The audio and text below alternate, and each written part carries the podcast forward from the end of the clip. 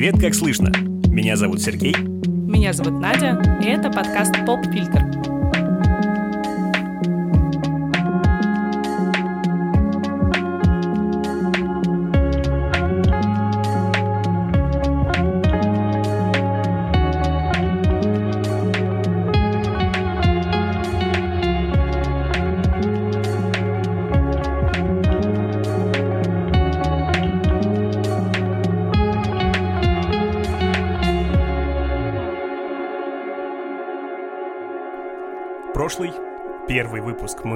пролетели на такой задорной ноте, потому что проект был соответствующий. Госпожа Кагуя полна вот этим задором, поэтому о ней и хочется говорить соответствующе.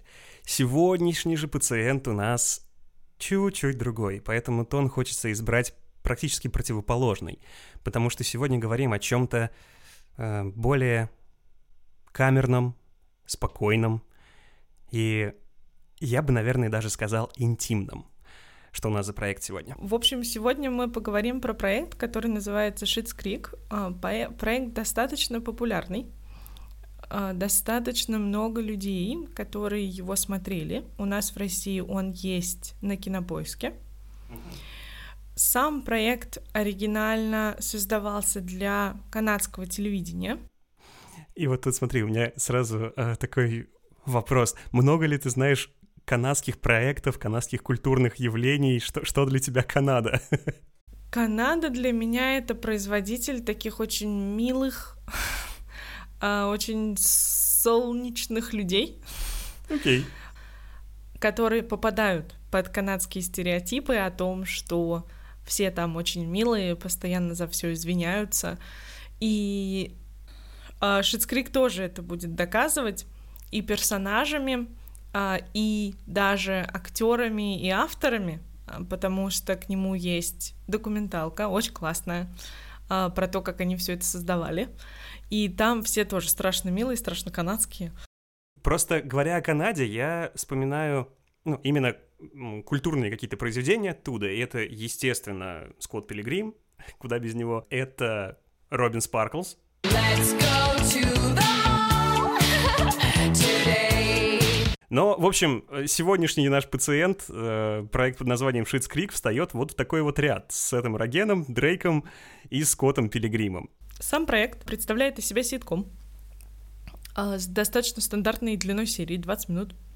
В каждом сезоне примерно по 12-13 серий, а, что на самом деле коротковато как бы для ситкома, но по современным меркам в целом это ну, в тех рамках, в которых они выпускаются. Завязка сюжета в том, что очень богатая семья, такая очень-очень богатая, ну, в смысле, вот те деньги, которые никому не снились вообще никогда, кто это смотрит.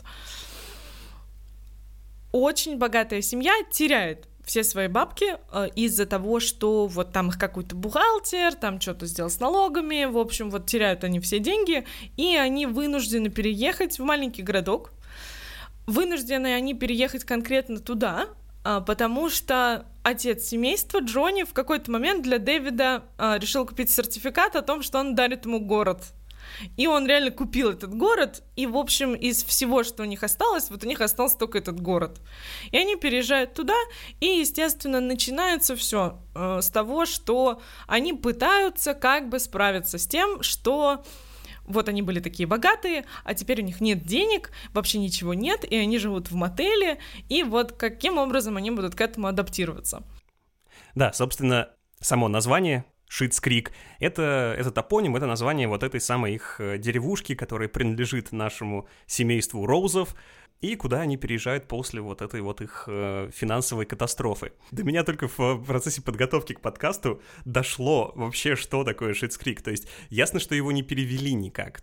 Но если бы его переводили, это можно было бы переложить на наше, я не знаю, речка-вонючка, потому что Шитскрик, ну, как это иначе здесь переведешь? У Достоевского был такой же вот кусок «Здешняя скверная речонка с неприличным названием». Это, это как раз-таки описывает городок Шитскрик.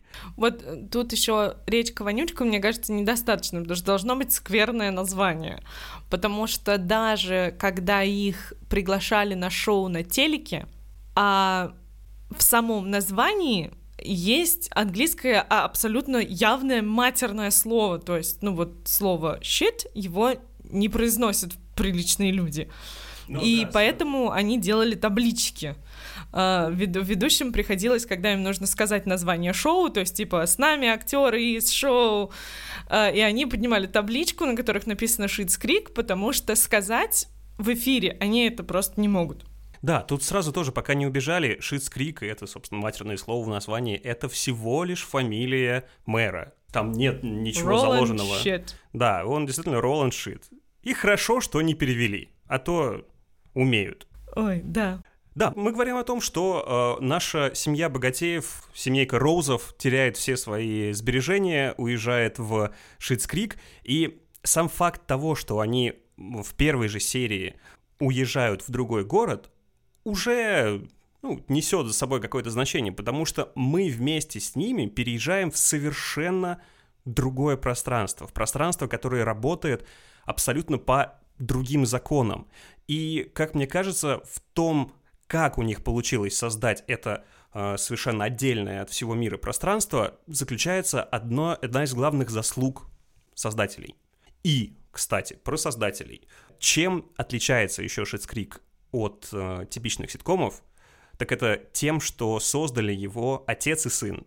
Дэн и Юджин Леви, э, соответственно, Дэвид и Джонни Роузы, э, это создатели сериала, и семейственность там чувствуется, как, э, ну, как она не чувствовалась бы в каких-то больших студийных вещах, в каких-нибудь друзьях, как бы я их не любил, э, в теории большого взрыва, с которыми отношения уже другие, они отличаются от э, студийного продукта, потому что там чувствуется личная какая-то нота. Вот эта интимность, которую я заявил, отчасти базируется на том, что...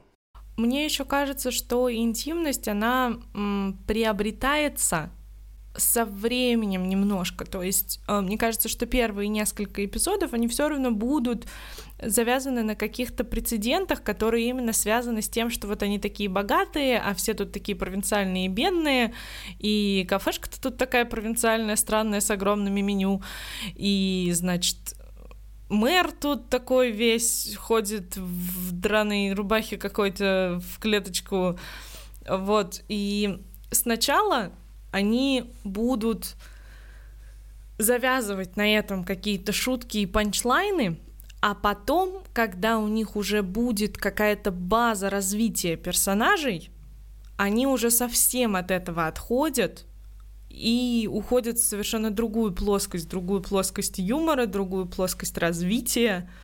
Да, я тоже хотел об этом сказать. Как говорил об этом сам э, Дэн Леви, ну, который играет сына, завязка шоу для него как, это как будто бы э, если бы Кардашьяны потеряли все свои деньги, и про это снимался бы проект. Э, я тут услышал от, э, ну, можно сказать, друга подкаста, что он не смог смотреть Шитскрик из-за того, что они там все уроды. И мне так понравился этот отзыв, потому что они могут, наверное, создать такое впечатление поначалу, но именно за счет этого э, создается глубина вообще проработки персонажей, потому что даже если они таковыми видятся в начале, под финал ты забудешь напрочь об этом своем впечатлении.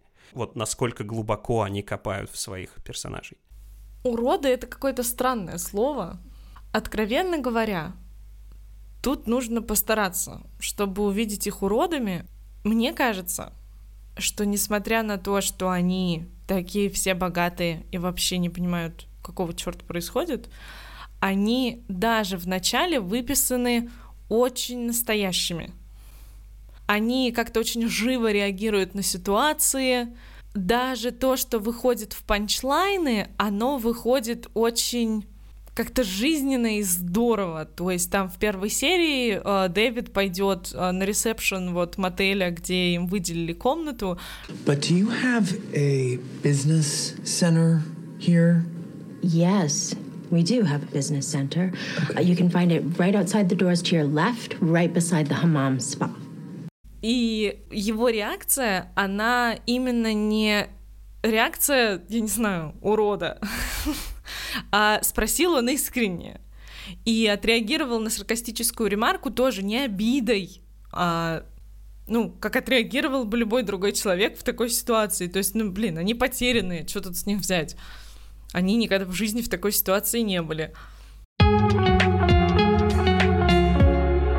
Э, Шитскрик — это маленький город, но в целом он не будет отвечать каким-то стереотипам маленького города. С этим создатели работать вообще не будут.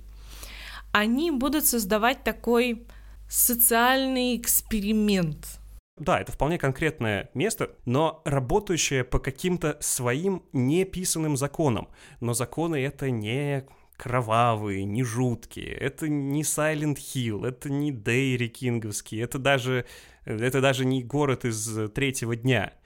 Это пространство, а, в котором писатели, в котором создатели этого шоу сами очень хотели бы оказаться. Они создали для себя идеальное место, к которому подходит слоган, который они в какой-то возьм... в момент возьмут слоганом вообще сериала «Where everybody fits in».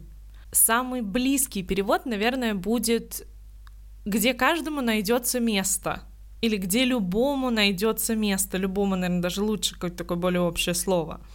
В целом, само общество Шитскрик максимально лишено предрассудков, стереотипов, ксенофобии, то есть каких-то вещей, которые очень часто мешают людям, ну, видеть реальных людей, то есть проявлять реальных себя и видеть других реальных людей. И за счет этого он создает такое внутреннее комьюнити сериала и, собственно, города, которое максимально видит друг друга какими они есть. Мы видим именно людей, не, не какие-то лейблы, не, не ярлыки. Шитскрик становится идейным местом, поскольку он свободен от ксенофобий, от любых фобий, собственно, а, от сексизма и от любых измов, и в этом и есть его идейность. На тебя это не вываливается сразу, но ты не можешь этого не чувствовать, потому что сериал стартует как бы на стандартных лекалах, но происходить там все будет немножко по-другому. И вот это вот отсутствие клише, это то, что, наверное, в первую очередь меня зацепило в этом сериале. Очень много в сериале будет про принятие, но оно не будет, не, нельзя выделить какие-то конкретные сцены, а, в которых вот жители Шицкрик проявляют принятие. Один единственный раз за весь сериал мы услышим, как они объясняют вот какую-то инаковость. Это когда, собственно, Дэвид будет э, толкать свой знаменитый монолог про вино, э, про то, что, ну вот, понимаешь, я пью и красное, и белое, а иногда даже розовое.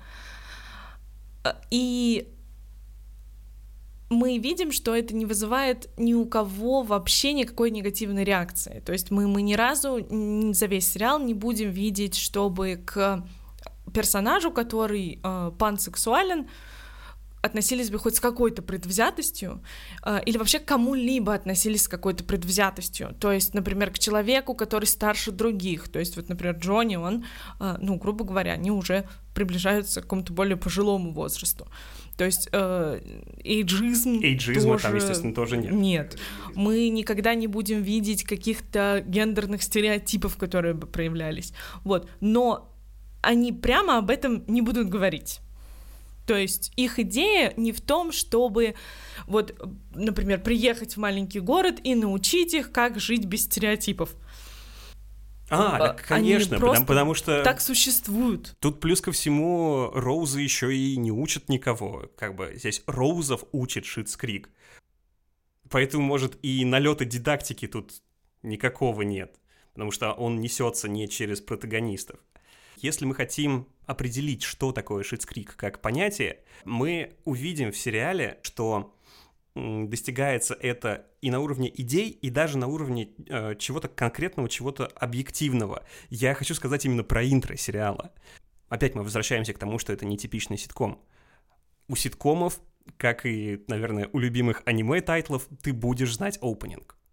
Здесь нет никакого типичного опенинга, здесь нет ни песен, ни, каких-то персонажных склеек. Все, что отделяет э, твое бытие без Schitt's Creek от бытия уже с ним, это 5 секунд черного фона с названием, ну, собственно, с самим тайтлом.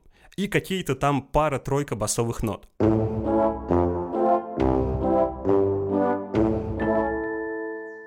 Все. 5, 5 секунд, 5 секунд интро. И э, это уже, во-первых, не похоже на типичный подход, а во-вторых, это э, сокращает дистанцию между вот этим вот идеальным местом, которое создают авторы, и реальным миром. Ну, мне кажется, да, таким образом они хотят как-то эти два полюса все-таки сблизить, и у них, у них это получается. Жанр шоу — это драмеди. Это очень популярный сейчас жанр.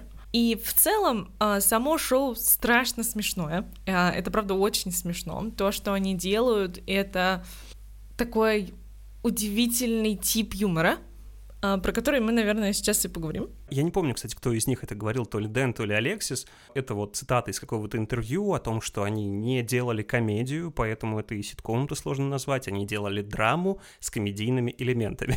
Да, я знаю, что это описание драмеди. Ну, Тут, наверное, нужно смотреть на сериал так, что они действительно не будут, то есть у нас не будет закадрового смеха. О, да. У нас не будет панчлайнов как таковых. То есть они не будут для нас шутить. Но получается так, что те ситуации, в которые попадают персонажи, они либо каким-то образом нетипичны для них, что тут, естественно, расписаться просто по таким ситуациям, потому что супербогатая семья приехала в супербедный город. И именно вот на том, что ситуация настолько странная и нетипичная, строится юмор ситуации на реакциях персонажей на нее. И мы, глядя на их реакции, уже, собственно, тоже воспринимаем эту ситуацию как комедийную. Тут, знаешь, мне почему-то вспоминается сразу офис, ты заговорила про реакции, и офис выкатывал на этом, потому что он специально вводил в кадр оценивающего человека. А что делают э, создатели Шицкрика? Примерно то же самое, но тут не будет вот этого вот э, макюментарного захода через чужую оценку, а оценка будет встроена в сам кадр. Там, если присмотреться, достаточно часто это бывает, что э, в какой-то ситуации, которая, ну, которая требует оценки, эта ситуация не останется висеть в воздухе, на нее будет реакция, но от человека в том же самом кадре. И поэтому с просмотром Шицкрика ты начинаешь искать это. Ты начинаешь отделять, собственно, действующих лиц от человека, который транслирует какую-то эмоцию по отношению к этой ситуации. Это интересно. Мне кажется, это тоже достаточно правдоподобно, что ли. Это тоже сокращает дистанцию. Потому что у нас же в жизни не будет джимов, которые будут за нас все оценивать. Да, да, а, Еще очень часто а, юмор строится на том, что человек, который попадает в эту ситуацию, он не замечает оценку других. Это а, вначале выводится тем, что Роузы вообще мало реагируют на чувства и эмоции других людей, и, соответственно, когда они в такие ситуации попадают, они не очень видят реальную оценку этой ситуации другими людьми, и на этом тоже часто строится вот юмор. Например, когда Мойра приходит к Джоселин, чтобы отдать ей свою крутую меховую шубу, а шуба такая очень эксцентричная, и Джослин объективно не будет ее носить, и, соответственно, вот именно на этом и будет строиться юмор ситуации. То есть, да, внешняя оценка плюс незамечание чужой оценки. И здесь, мне кажется, еще один такой есть элемент, в котором они набили руку тоже по ходу сериала. Прозвучит он просто. А, они работают через детали когда мы видим, что э, магазин Дэвида грабят, и грабитель приходит там с э, фейковым каким-то пистолетом, то есть даже не фейковым, его там просто нет, он держит руку в куртке, и уходя из этого магазина, он возьмет в две руки э, пакеты, мы понимаем, да, что никакого пистолета не было, но сам факт того, что вот, вот тебе показали детальку, две руки, пистолета нет. Это уже смешно, в этом, в этом уже есть доля юмора, но мне очень нравится то, что на этом нет акцента. Угу, на этом не будет никакой отбивки. какие-то вещи они не затягивают. Они в целом очень щедры на то, чтобы достаточно резко заканчивать сцены. Они это любят, да. Затемнять, э, просто уходить из них. Это смотрится скорее как какое-то вот такое реальное завершение ситуации. У меня тут просто возникает аналогия с «Однажды в Голливуде» Тарантино, когда история начинается после его титров, и здесь как бы тоже они любят обрывать эти сцены, но за счет этого, этой обрывки ты, ну, ты как-то сам домысливаешь, э, что, что происходит дальше. Это тоже какой-то очень их прием с этими угу. обрывками. Давайте поговорим про то, каким образом Шитс Крик позиционирует отношения между людьми. А, потому что это, мне кажется, большая их заслуга в том, что в целом все отношения, в смысле любовные отношения между людьми, как relationship, а, все, что из этого мы видим в сериале, это максимально здоровые отношения. Вот несмотря на то, что Дэвид, как один из главных персонажей, а, это такое средоточие драмы, ну вот драма как драма Квин драмы. А, это никаким образом, даже в его отношениях, никак не будет проявляться. И именно за счет этого они создают такую очень здоровую картинку того, что, как, как им кажется, а, должно происходить в отношениях между людьми, когда люди там, любят друг друга, например. Я вообще дикий фанат Мойры и Джонни. Если через энное количество лет я буду в отношениях как Мойра и Джонни, это будет мой главный жизненный achievement. И, по моему мнению, очень интересно то, что очень разные поколения могут цепляться за разные отношения внутри сериала. Uh, то есть Мойра и Джонни — это люди, которым, ну, в районе 50. Uh, у них взрослые дети. Роланд и Джоселин, они чуть помладше. И это тоже определенный этап. Хотя у них тоже взрослый сын, но тут, мне кажется, они поднимают то, что у Джоселин просто, ну, ребенок родился раньше, чем у Мойры. Угу. Естественно, молодые отношения мы тоже видим между молодыми людьми. И Алексис у нас будет э, с целым букетом бойфрендов, э, и Дэвид тоже. И, соответственно, все эти отношения в целом развиваются по такому сценарию здоровых достаточно отношений, то есть мы смотрим за тем, что, значит, кто-то вступает в отношения за этим, кто-то вступает в отношения за этим, и в какой-то момент, когда эти цели перестают сходиться, люди расходятся. И это очень классно, потому что ни разу за весь сериал мы не будем видеть того, чтобы кто-то оставался в отношениях, потому что, ну, несмотря на то, что они не хотят быть вместе, или вот uh-huh. что-то такое происходит, и вот начинается вот эта драма-драма, и кто-то кого-то должен простить обязательно. Вот, вот, вот, мне что здесь нравится, никто из них не будет тянуть отношения не только потому, что, ну, что ты несешь какую-то травму, что потому что ты считаешь, что должен и так далее в Шитскрик вы не увидите того, чтобы кто-то тянул отношения, потому что просто так нужно создателям. Потому что им нужен какой-нибудь Росс и какая-нибудь Рэйчел, троп, который я всеми фибрами души ненавижу, Россов и Рэйчел здесь нет. Здесь есть действительно здоровые, адекватные люди, которые понимают, что если им нужно вступить в отношения, они сделают это. Если это должно закончиться, то они это закончат. И они таким подходом на самом деле сами по себе разрушают какие-то тропы, потому что для меня, если честно, очень интересное отношение Роланда и Джослин, потому что, грубо говоря, они подают Джоселин как женщину более умную и мудрую, чем свой муж.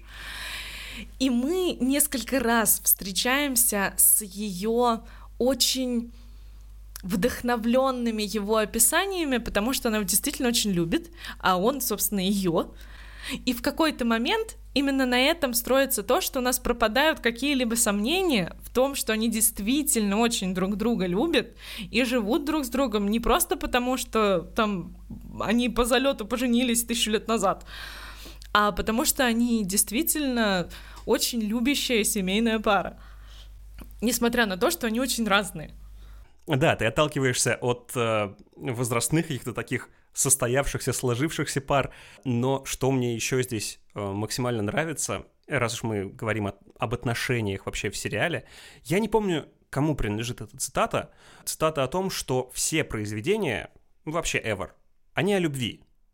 Либо о ее наличии, либо о ее отсутствии. И здесь нет отсутствия любви как такового. Поэтому я и обратил внимание на то, что здесь не обязательно отталкиваться от каких-то конкретных пар. Здесь любовь повсюду.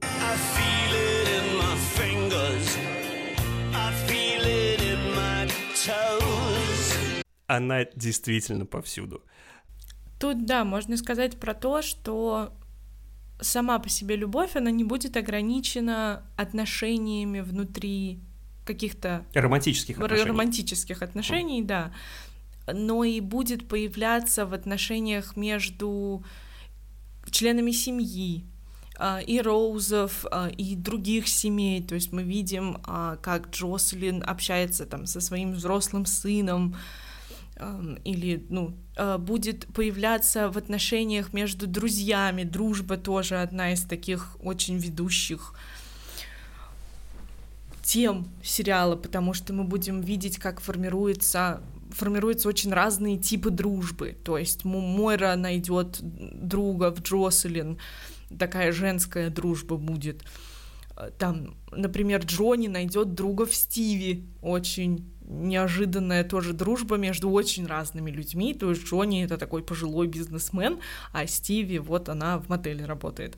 И мы все равно будем видеть, что это очень крепкая, уверенная дружба, то есть именно какие-то отношения, базирующиеся тоже на чувствах друг другу, но абсолютно не романтических.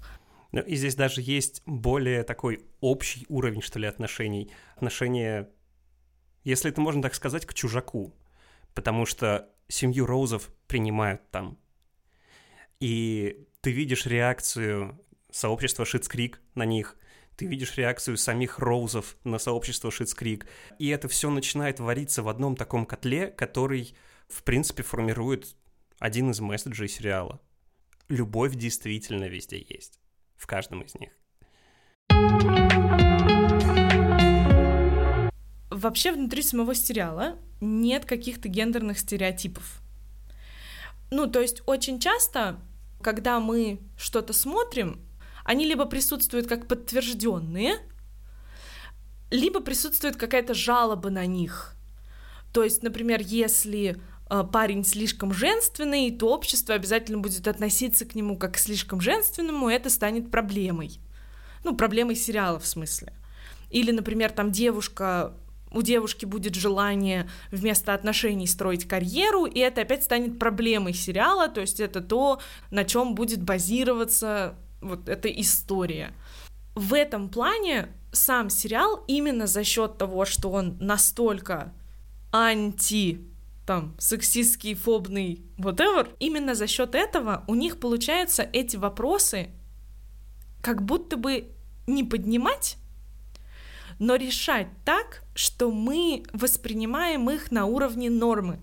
Обе ситуации, которые я, ну, о которых я только что говорила, будут в сериале, то есть, например, сам Дэвид, он сам по себе, ну, не выглядит как мужик. Он очень далек от такого образа мужика, он очень а, четко относится к стилю, в котором он одевается, он очень четко относится к уходу за собой. И ни разу за весь сериал мы не увидим никого, кто, кого это каким-то бы образом задело, или кто задал бы об этом вопросы. Ты знаешь, я вообще на это не обращал внимания при просмотре, ты вот мне буквально на это открыла глаза.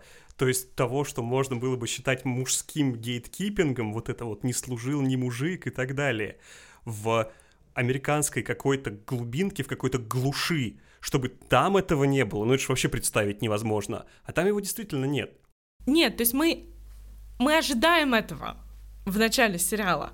Мы ожидаем этого, например, от Роланда, а, потому что вот он прям, во, вот, роднаковый мужик, вот, вот такой мужик. Вот, и то же самое происходит и с женскими персонажами в целом. То есть, например, когда а, но это уже ближе, естественно, к концу сериала, когда Алексис а, решит, ой, Мы опять делаем дисклеймер в середине выпуска, но... Но, собственно, когда Алексис решает, что э, в данный момент ее профессиональное развитие ей важнее, чем отношения, это не вызывает в нас, э, ни в нас, ни в людях, которые ее окружают, никакого осуждения или никакого вопроса, потому что делать так, как тебе хочется и кажется нужным, в Шитскрик принято. Да, мы опять сделали дисклеймер в середине выпуска, но конкретно в этом случае это может быть не так важно, потому что Хотя мы и видим это важное решение для Алексис, но интересно здесь будет не само решение, а то, как создатели к этому подведут. Потому что ты чувствуешь это решение, ты чувствуешь, что она его принимает сама, а не по мановению там волшебной палочки сценариста и ты проходишь вместе с ней этот путь, и поэтому даже зная, чем он закончится, ты можешь прочувствовать его. Ты можешь понять, что этот выбор взвешен и имеет под собой все основания. Ну и мы на самом деле видим то, почему, а, например, там у нее вот, ну, для нее это не становится каким-то большим вопросом, потому что тот же вопрос в какой-то момент поднимется с Мойрой. А, Мойра сама по себе, она актриса всяких мыльных сериалов, мыльных опер. Это действительно мыльная актриса, да, это Джо Трибиани, только если бы он в этих днях своей жизни работал всю свою жизнь.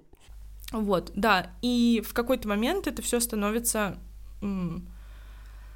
ну, в общем, это очень сильно ударяет а, по ее состоянию, а, и она принимает решение, что она больше не будет играть, а потом принимает... И Джонни, на самом деле, рад этому решению, потому что он, ну, за жизнь, наверное, так неплохо задолбался а, от того, что а, очень сложно, наверное, жить с творческим человеком, потому что, ну, постоянно что-то происходит, что-то плохое, что-то, какая-то критика,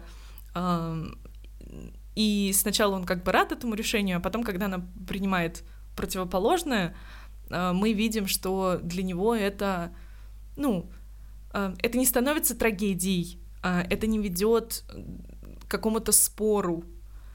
Это ведет к тому, что люди просто относятся с уважением к желаниям других людей. И опять-таки, да, говоря о каких-то вызовах гендерных, ты говоришь о том, что стереотипов здесь нет, но их как бы либо совсем нет, либо вот присутствуют такие вызовы. Потому что добытчик в семье здесь выступает э, успокаивающим элементом, вот этим вот самым каким-то домашним очагом. На самом деле, да, тут будет такое, что именно Джонни будет вот тем человеком, который будет Роузов примерно так потихонечку собирать вместе, и мы на самом деле увидим на его примере достаточно мужской кризис, когда у, у него будут проблемы с принятием того, что вот все э, в семье к тому моменту найдут себе какое-то занятие, э, найдут себе какое-то дело, а он как человек, то есть вот он считает, что он как глава семьи, он вот должен их там защищать, обеспечивать. И в какой-то момент мы увидим, что и с этим тоже он через Мойру будет справляться, с тем, что э, у него вот ну, другая задача. John, you're the only one holding this family together. Но тут, да, тут уже гендерный стереотип. Тут тогда это выпадает из моей концепции.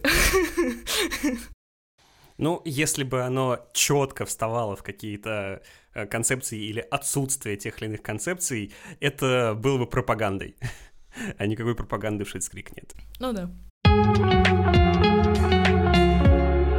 Ну да, и раз уж мы начали обсуждение с общей завязки сюжета, а потом перешли на какую-то идейную составляющую, будет не совсем, наверное, правильно хотя бы чуть-чуть не поговорить про каждого из них.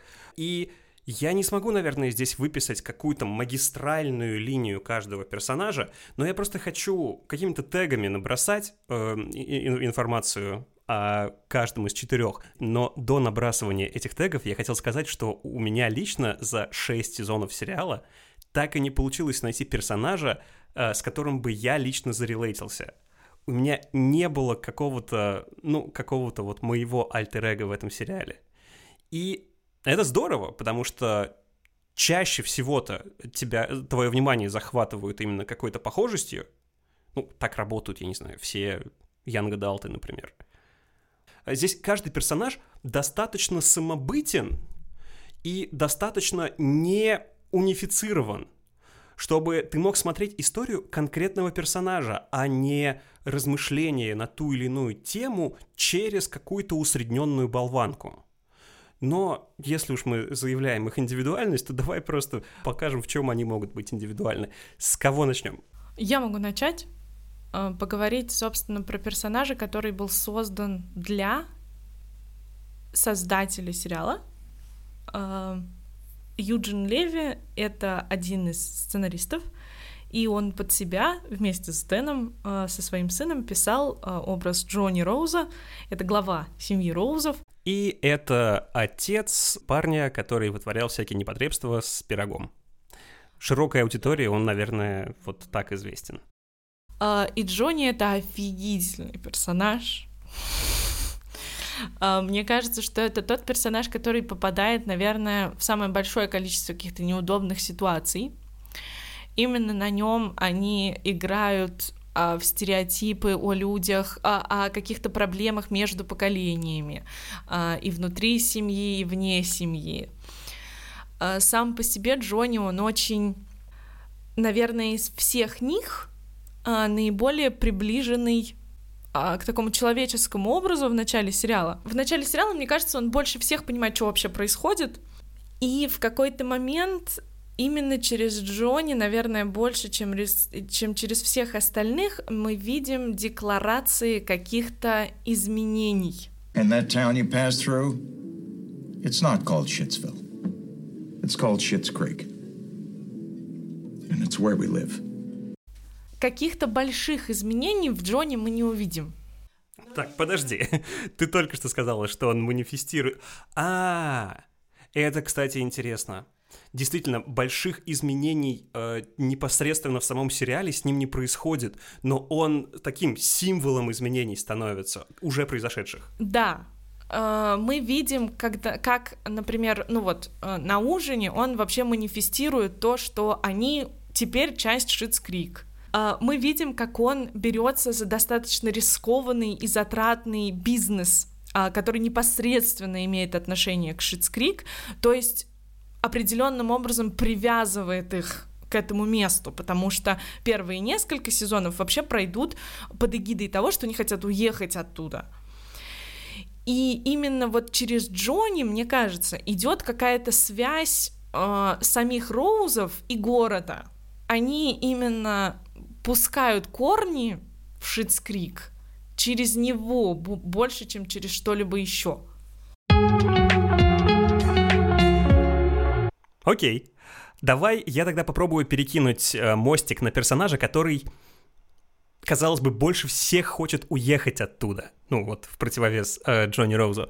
Это сын семейства Дэвид Роуз, и сыграл его Дэн Леви, сын Юджина Леви. Важный момент относительно Дэна Леви, он здесь демиург. Он здесь создатель, творец, это его шоу, он главный скриптрайтер. И весь этот мир, вся эта вселенная Шицкрик родилась из его головы. Я не говорю, что он здесь единственный, но то, как хорошо написан проект, зависело от него. Сам Дэн, кстати, описывает свое сценарное мастерство, свой почерк в написании сценария, как более приземленный, как что-то такое, э, взятое из жизни. То есть он не будет тебе фантастические метафоры расписывать, которые ты потом полжизни будешь декодировать. Нет, он э, напишет э, без обиняков, но вот эта безобиняковость тебя поймает, она западет в душу. Ну, мне запало. Ладно, про самого персонажа. Дэвид Роуз. Человек, который говорил о любви дважды в своей жизни. В первый раз своей семье, второй раз на концерте Марая Керри. Мне кажется, это такая говорящая деталька для его характера. Э, Дэвид — человек без опыта работы, там было что-то связано с галереями, но это было все куплено родителями. Человек без опыта отношений. Ладно, не совсем это так, но без опыта здоровых отношений. Поэтому, когда Джослин его просит поговорить с гомосексуальным мальчишкой из ее класса, Дэвид говорит, что тебя просто пугать должна эта мысль. The idea of me life coaching another human being should scare you a lot. Дэвид пансексуал. Его романтическая привязанность никак не зависит ни от гендера, ни от пола. При этом сам Дэн Леви открытый гей. И через его линию, через линию Дэвида в, э, в Шитскрик ведется тема ЛГБТ как таковая. При этом я не знаком с большим количеством произведений, где поднимается тема однополой любви, но когда мы с тобой смотрели Шитскрик, я удивлялся тому, как Дэн это волшебно выписал, как он волшебно написал свою линию с Патриком, потому что я вообще это не воспринимал как однополую любовь. Ты смотришь на человеческие отношения, и в этом магия Шитскрик, в этом магия самого места Шитскрик. Знаешь, еще какую мысль поймал? А, когда вот упоминал закрытые сообщества со своими правилами, вот как, не знаю, как Silent Hill, как комьюнити там из э, третьего дня, это все были примеры чего-то страшного, с какой-то жуткой тайной, с какими-то жуткими правилами. И очень сложно представить пример такого закрытого сообщества, где правила предназначены для того, чтобы э, люди просто были людьми. Это ну, просто мысль именно о том, что из себя Шитскрик представляет. Ладно, обратно к Дэвиду. О его одежде. А, вообще, мода, как таковая, в Шитскрик далеко не последнее место занимает. Мы не дадим какой-то развернутый комментарий на эту тему, но люди, разбирающиеся, точно смогут найти там что-то для себя. Там реальные гардеробы, реальные дизайнеры.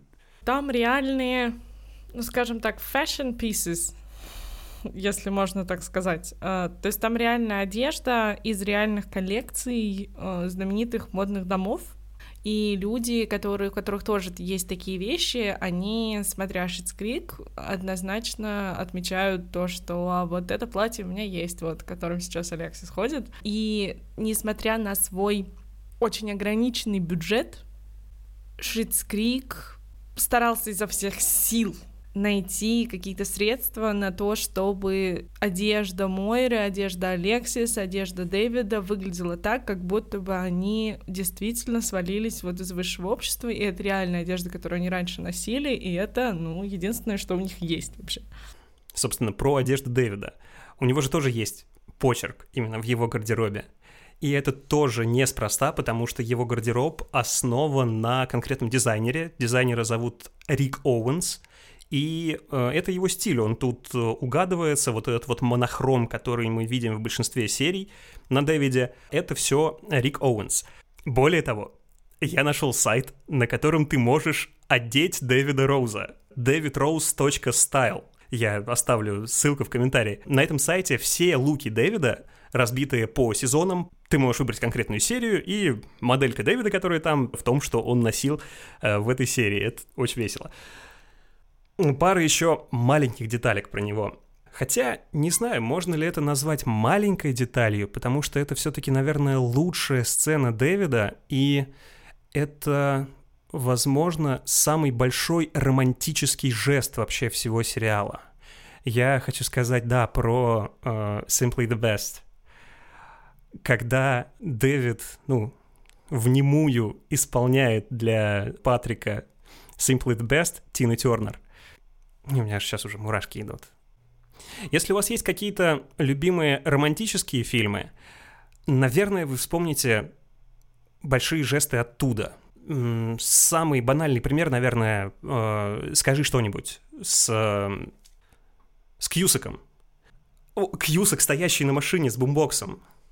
Вот это, это легендарный просто пример романтического жеста. И у Шитскрик тоже есть такой жест, и он там именно в исполнении Дэвида Роуза потому что даже если ты не знаком с материалом, он все равно прошибает. Вот настолько там много чувства. И последнее, наверное, что я хотел бросить про Дэвида, он изумительно матерится. Fuck off, Alexis. What the actual fuck? Факи Дэвида — это лучшие факи ever. That is the stupidest fucking thing I've ever heard. вот так вот для меня сформировался персонаж Дэвида. Ew, David. Ew, David. Ах ты, какой сигвей. А, ну да, я, наверное, признаю, что я буду рассказывать про Алексис. А, это сестра Дэвида. И она, наверное, один из самых изменившихся за всю протяженность сериала персонажей. Когда мы ее видим в первый раз, она говорит по телефону со своим, насколько я помню, со своим бойфрендом. Это был Ставрос. С- да. Ставрос, Ставрос, да. Это эти веселые имена ее бойфрендов, а, это отдельная история. Она говорит по телефону, и она максимально далека от людей, с которыми она в этот момент находится. И она, наверное, персонаж, который впервые в жизни на протяжении сериала будет учиться рефлексировать. То есть она постоянно, у нее было много друзей, она постоянно путешествовала, постоянно что-то вокруг нее происходило, и она никогда не задумывалась вообще над тем, чего она хочет, вообще кто она такая. И э, на протяжении сериала мы как раз будем видеть, как она э, будет в моменты важных решений оставаться одна, э, и как она будет учиться, собственно, находить себя, находить всякими разными сложными путями а, то, что она хочет, что она хочет, например, от отношений, что она хочет от какой-то своей карьеры, куда вообще ей дальше двигаться. Мне кажется, что Алексис на протяжении сериала будет больше всего первых разов, потому что она и школу закончит, и э, у нее будет первая, самая первая ее работа, то есть очень, очень много всего вот такого. Интересно в Алексис то, что несмотря на то, что она очень сильно меняется на протяжении сериала, в конце она в целом похожа на того персонажа, с которым мы познакомились в первом сезоне. За счет того, что она учится рефлексировать, она учится видеть свои сильные и слабые стороны. Причем на протяжении нескольких сезонов мы будем видеть, каким образом она это делает. А в какой-то момент она поймет, что вот та жизнь, которая у нее была до этого, когда она постоянно попадала в какие-то передряги, вот эти все ее веселые истории. Um, I was one of the original Pussycat dolls, but it only lasted like two weeks because apparently I'm too pretty. И в конце концов она приходит к тому, что лучше всего она работает под давлением. То есть ее выбор профессии в какой-то момент она прям реально принимает решение, что вот эти ситуации, когда нужны быстрые решения, какие-то быстрые действия, это вот ее фишка, и она придет к тому, что вот ей нужно заниматься, она будет заниматься ивент-менеджментом, а, пиар, и, и это действительно сфера, где очень часто нужно принимать решения очень быстро, очень резко, каким-то образом выправлять ситуацию, в которую кто-то или что-то попадает. И она решает, что вот э, эту сильную сторону она решает использовать. И также нам несколько раз будут показывать ее слабые стороны. Она вообще не перформер. И в пятом сезоне она нам споет и станцует. I'm a little bit of la la la la la la la, a little bit of Alexis, la la la la la la la, a little bit of Alexis. Okay. И будет номер Little Bit Alexis, который знают не только фанаты Creek, а вообще очень много кто знает, что такое A Little Bit Alexis. И мы, собственно, благодаря таланту Энни Мерфи, которая ее играет, э, увидим, мы видим, насколько та карьера, которую она ну, по сути, хотела раньше, насколько она ей не подходит, просто диаметрально противоположная от того, что она реально должна делать. Да, история Алексис — это история обретения себя. И мне нравится ее персонаж в сравнении с Дэвидом, потому что это спорно, но мне кажется, у Дэвида здесь очень много эмпатии как таковой. Он очень много отталкивается от других персонажей, он растворяется в других персонажах, хотя так может не казаться. Алексис же ищет себя, и хотя как будто бы это тот же персонаж, что и в начале первого сезона, но у нее появился стержень. В ней появилась хотя бы чуть-чуть Алексис. Ну, тут такая терапевтичная штука, да. Тут то, что она понимает, чего она хочет, и это на самом деле очень важный и сложный терапевтичный вопрос. С Мерфи мне еще нравится такой момент. мне кажется, когда мы с тобой смотрели э, и пересматривали те или иные серии, мы перематывали больше всего именно на Алексис. То есть мы одергивались на Алексис чаще, чем «иди посмотри на котика, как он мило лежит». Нет, просто перемотай, вот как она тут повела носом. У нее очень активная, очень заразительная мимика. И что мне нравится в сравнении, опять-таки, с Дэвидом, Дэвид и Мойра играют больше от текста вот эта вот хлесткость, она есть у Дэвида, и она есть у Мойры. Мне кажется, это так интересно показано то, что сын здесь больше связан с матерью, чем с отцом. От Джонни он вообще ничего не получил. А, ну, да, да, я подвожу к Мойре. Кто у нас Мойра, э, мать семейства?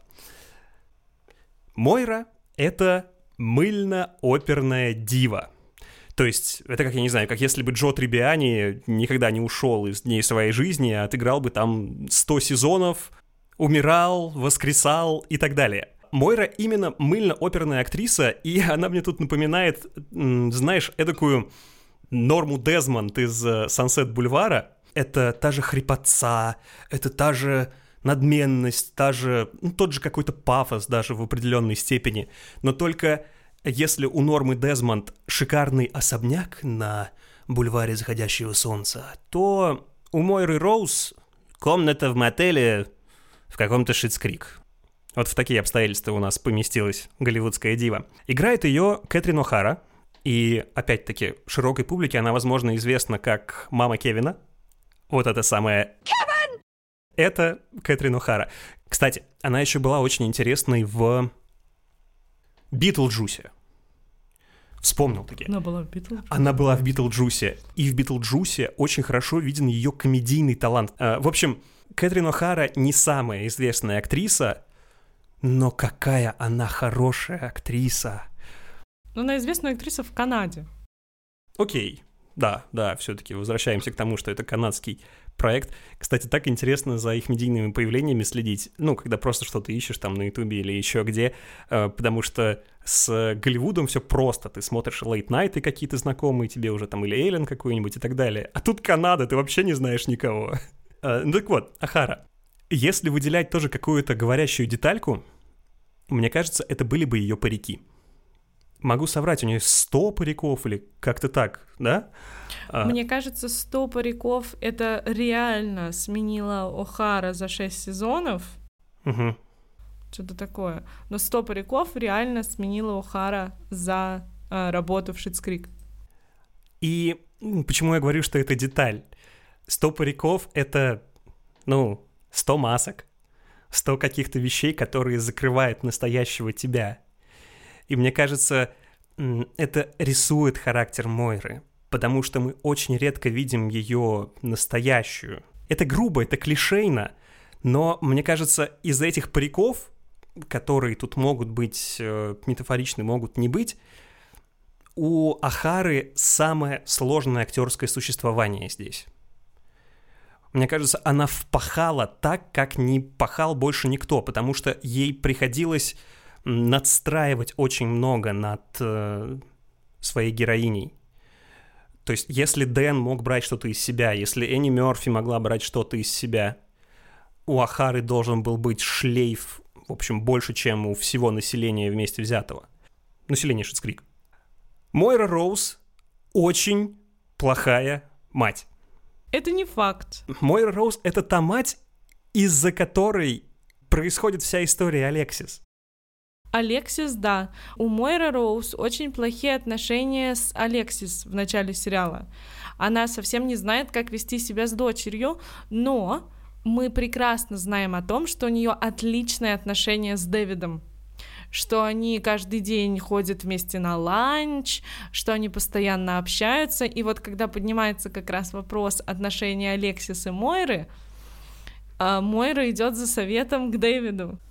Мне кажется, что нельзя говорить на этом основании, что она плохая мать. Ну вот у них не сложились отношения, они очень разные, и они не знают, как с этим работать. Но мы будем смотреть на протяжении сериала, как они будут над этим работать, несмотря на то, что им это очень некомфортно и очень странно. Окей, okay, хорошо. Просто, знаешь, у меня с Мойрой сложились странные отношения, потому что она мне напоминает персонажей Сайнфелда, например. Отовсюду, что ни копни по Сайнфилду, все пишут, что это сериал про отвратительных людей. И в Сайнфилде я этого не вижу. А вот с Мойрой я вижу целый ворох ее каких-то косяков, отношенческих косяков. У Мойры действительно достаточно много косяков, но тут вопрос в том, что мы смотрим с той стороны, что она вообще в целом очень неконвенциональная мать в силу того, что она была действующей актрисой большого проекта, который в целом не давал ей особо времени на то, чтобы проводить его со своими детьми. И вообще мы можем подумать о том, что, скорее всего, актеры, которые прямо сейчас играют на телевидении и вообще везде, скорее всего, детей своих растят в точности так же, как растила их Мойра Роуз.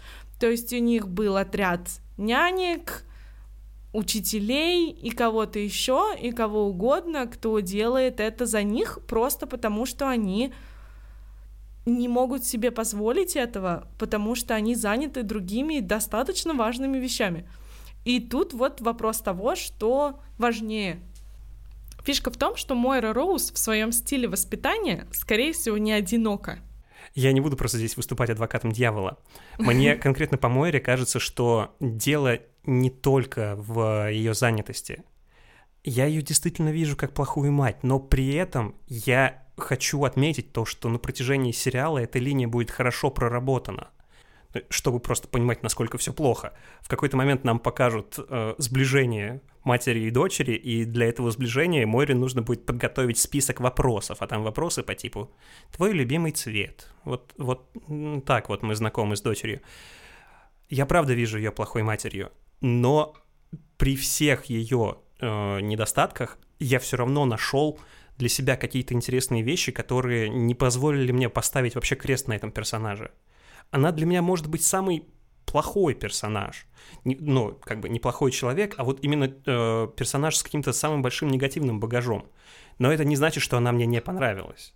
Так вот они умудрились выписать этот персонаж, чтобы при всех недостатках ты все равно не держал на нее никакого зла. Но твои родители знают твой любимый цвет.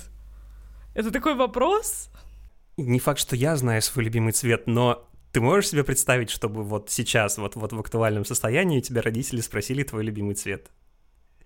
Дело не в том, что она его не знает, а в том, что это очень неловкий вопрос, который нафиг не нужен.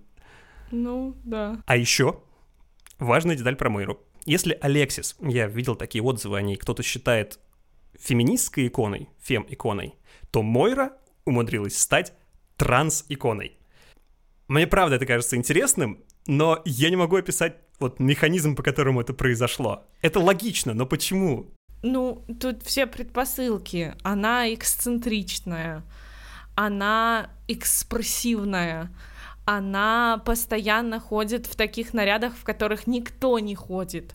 То есть вот ее наряды, на самом деле, мне кажется, это самое странное, что из одежды мы будем видеть в сериале, потому что при всей дороговизне шмоток Алексис, они выглядят не эксцентрично. Отно... Да, относительно обычно.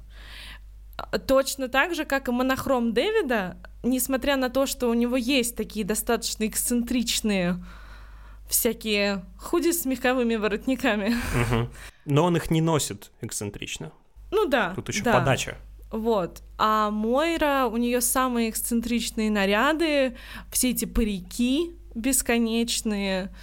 То есть тут все предпосылки, конечно. Вот как раз-таки, да, в той документалке, которую упоминали, была «Ночь тысячи Мойр». Посмотрите, это, это забавно.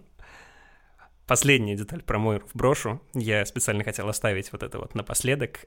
Та лексика, которую употребляет Мойра Роуз, делает ее ходячим тезаурусом. Притом тезаурусом таким пафосным, на Ютубе можно найти подборки чего угодно по Шицкрику, то есть там, я не знаю, лучшие цитаты. С Мойрой можно найти вот лучшие ее вирши, лучшие ее перлы. Это, это может очень расширить вот активный э, багаж лексики английского.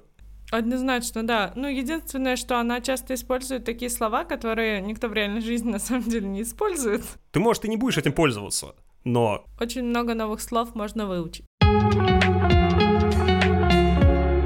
Давайте подумаем, чему еще может нас научить Шитскрик.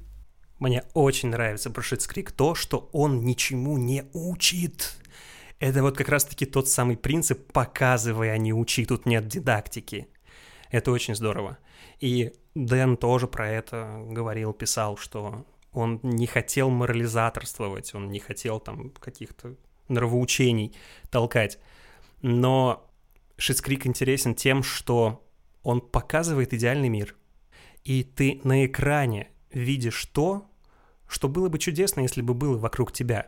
При всей идеальности а, мира Шитскрик нужно отметить то, что персонажи все-таки живут не в самом идеальном состоянии. У них появляется много каких-то проблем, э, вещей, с которыми им приходится справляться.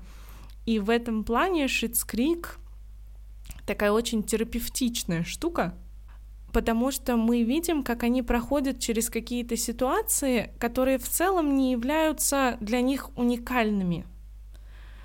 То есть Дэвид, вот он учится доверять людям, и мы видим, какие шаги он проходит, и, соответственно, видим, каким образом это на него влияет, и каким образом это может быть, например, в реальной жизни отражено.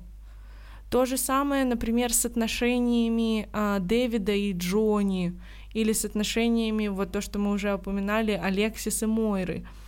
То есть мы видим, какие усилия прикладывает и Мойра, и Алексис, и когда вот с двух сторон они стараются вот эти отношения выстроить, то это работает. И если делать мостик к уже предыдущему подкасту у госпожи Кагуэ, там мы упоминали волнующую формулировку «вокруг меня хорошие люди». Меня окружают хорошие люди. Мне кажется, в Шицкрик есть схожий посыл. Вокруг меня люди. Люди, просто люди. Без э, предубеждений, без лейблов, без какой-то неправильно настроенной оптики. И это важный посыл – из-за него создателям сериала благодарна закрытая Facebook-группа Serendipity Duda. Это группа, созданная мамами ЛГБТ плюс детей. Я хотел зачитать открытое письмо этой группы создателям Шискрик. Дорогой мистер Леви и вся команда сериала «Шицкрик». Мы состоим в закрытой Facebook-группе для матерей Serendipity Duda – Дом мам-медведиц. В группе более пяти тысяч мам, и многие из нас работают над тем, чтобы сделать мир более добрым, безопасным и любящим местом для всех ЛГБТ плюс людей. Более 1800 из нас подписывают это письмо, потому что мы хотим поблагодарить вас за ЛГБТ плюс персонажей, отношения и сюжетные линии, которые вы включили в сериал «Шитскрик».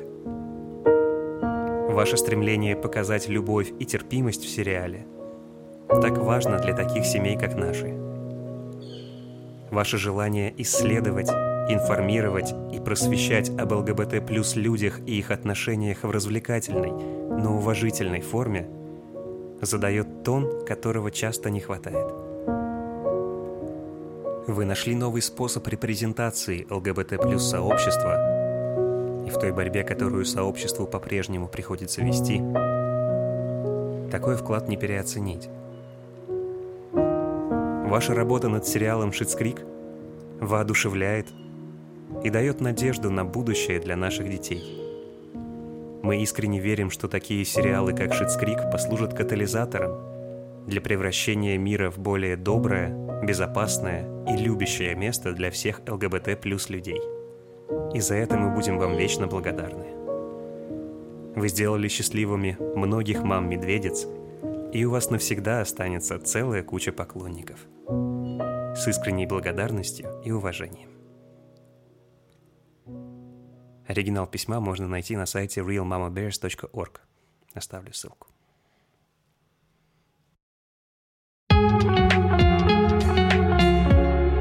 Целом, на основании того, о чем мы уже говорили, можно сказать, что Шитскрик — это достаточно уникальный проект со своей очень уникальной философией.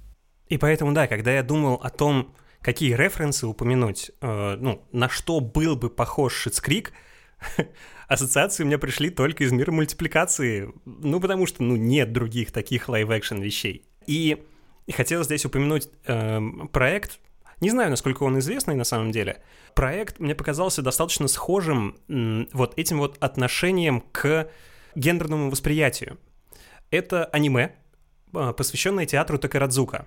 Это очень известный театр японский, фишка которого в том, что все роли исполняют женщины. То есть, да, такой шекспировский театр, только наоборот. И это целая индустрия в рамках одного театра, четыре разные труппы, э, свои подготовительные заведения, э, свои, своя политика по отношению к амплуа и так далее. И за счет того, что э, все роли здесь делятся между девушками, интересно то, что как раз-таки гендерное восприятие здесь тоже немножко размывается. И я хотел здесь посоветовать аниме, оно называется э, Кагеки Шоуджо, по-моему, «Девушка из оперы».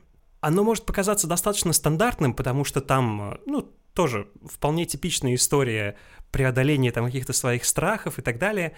Э, вполне типичный э, главный герой, героиня, девочка. Но то, что происходит вокруг нее, вот как раз-таки в этом, в этом учебном заведении Такарадзуки, может немножко так передать привет Шицкрику. Как раз вот отношением к тому, что здесь нет какого-то гендерного гейткипинга, не будет никакого там не служил ни мужик, ну это как какой-то крайний пример. Но я вот примерно об этом размытии говорю. А еще, что мне напомнил Шицкрик, как ни странно, он мне напомнил Стивена. Вселенная Стивена. Are the crystal gems will always save the day. Но Стивену все равно приходится отстаивать свою позицию, потому что вот Стивен, он хиллер, а не принято, чтобы вот пацан был хиллером. Всегда играл за хиллера. И ему приходится отстаивать свою позицию, а в Шитскрик никому не приходится. То есть Шитскрик — это такой мир, где все Стивены, и никому не приходится доказывать, что они на своем месте. Чудесные шесть сезонов с нами провел Шитскрик. Были и взлеты, и падения. И, кстати, да, чтобы не рисовать совсем уж пряничную картинку, мне кажется, что где-то там к финалу они начинают э, дурить немножко, то есть там как будто теряется немножко эта искренность и начинаются какие-то шаблоны. Но это ни в коем случае не мешает. И просто я не хочу сказать, что это идеальный сериал. Уникальный, но не идеальный. И он закончился после шестого сезона. К огромному разочарованию фанатов, потому что Шискрик был на своем подъеме. Туда э, пришли Эмми. И вот, казалось бы, уже все, начинай доить, здесь будут сейчас большие деньги. Нет. Они закончили проект после шестого сезона. Поэтому видно, насколько этот проект все-таки является личным и продуманным, потому что они умеют видеть вот эту грань, когда нужно закончить. Да, создатели говорили о том, что они рассказали все истории уже, которые хотели рассказать. А, И если что-то еще придет, если появится какая-то мысль, не знаю, там, фильм, например, 6 сезонов. Show's gonna last three weeks. Six seasons and a movie. Да, привет, комьюнити. Если появится что-то новое, они хотят вернуться к проекту. И они вернутся. Но Шицкрик не заканчивается. Интересно там то, что в конце шестого сезона как будто бы не поменялось ничего. Если боитесь спойлеров, то можно просто на пару минут чуть-чуть туда, хотя, мне кажется, это важно. С этим можно даже заходить э, в просмотр. Роузы уезжают из Шицкрик. Втроем.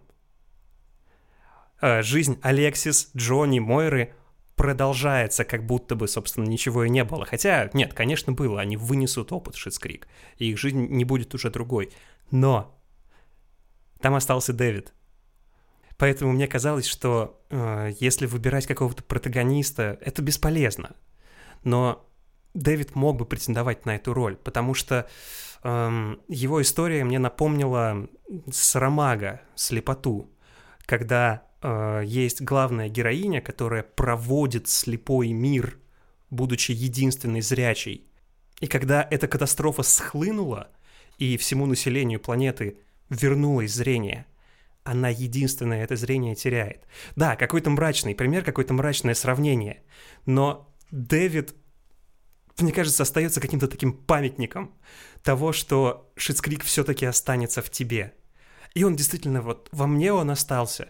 Я ни с одним другим проектом не испытывал таких чувств, когда хочется больше узнать про создателей, именно просто как про людей. Мне кажется, Шитскрик — это очень дружелюбный город, в котором есть место не только персонажам, но, Но и... и нам? Да, но и нам, но и всем зрителям. И всем нам сейчас нужно вот такое место, как Шитскрик, и очень здорово, что оно у нас есть. Да, Шискрик тебе не скажет «до свидания», Шискрик не прощается с тобой, у него действительно есть вот это вот, то, что называется чудесным словом «душеспасительность». Увидимся в Шискрик. Спасибо, что послушали. Спасибо Синквейну за помощь в сведении. Ссылки на нашего друга-композитора в описании. Как и все референсы этого эпизода и, конечно, письмо. Письмо Serendipity Duda. Упомянутый театр Такарадзука Ревю, а главный ценитель ананасового экспресса из Канады Сет Роген, а не Сет Роген. Этот выпуск получился насыщеннее пилота, все потому что такой подход подкаста был фильтр. Если вы слушаете наш разбор, то мы как минимум постарались прошерстить все. Если нравится такой подход, то подписывайтесь на нас там, где вы это слушаете, и давайте держаться на связи. Ваш поп-фильтр.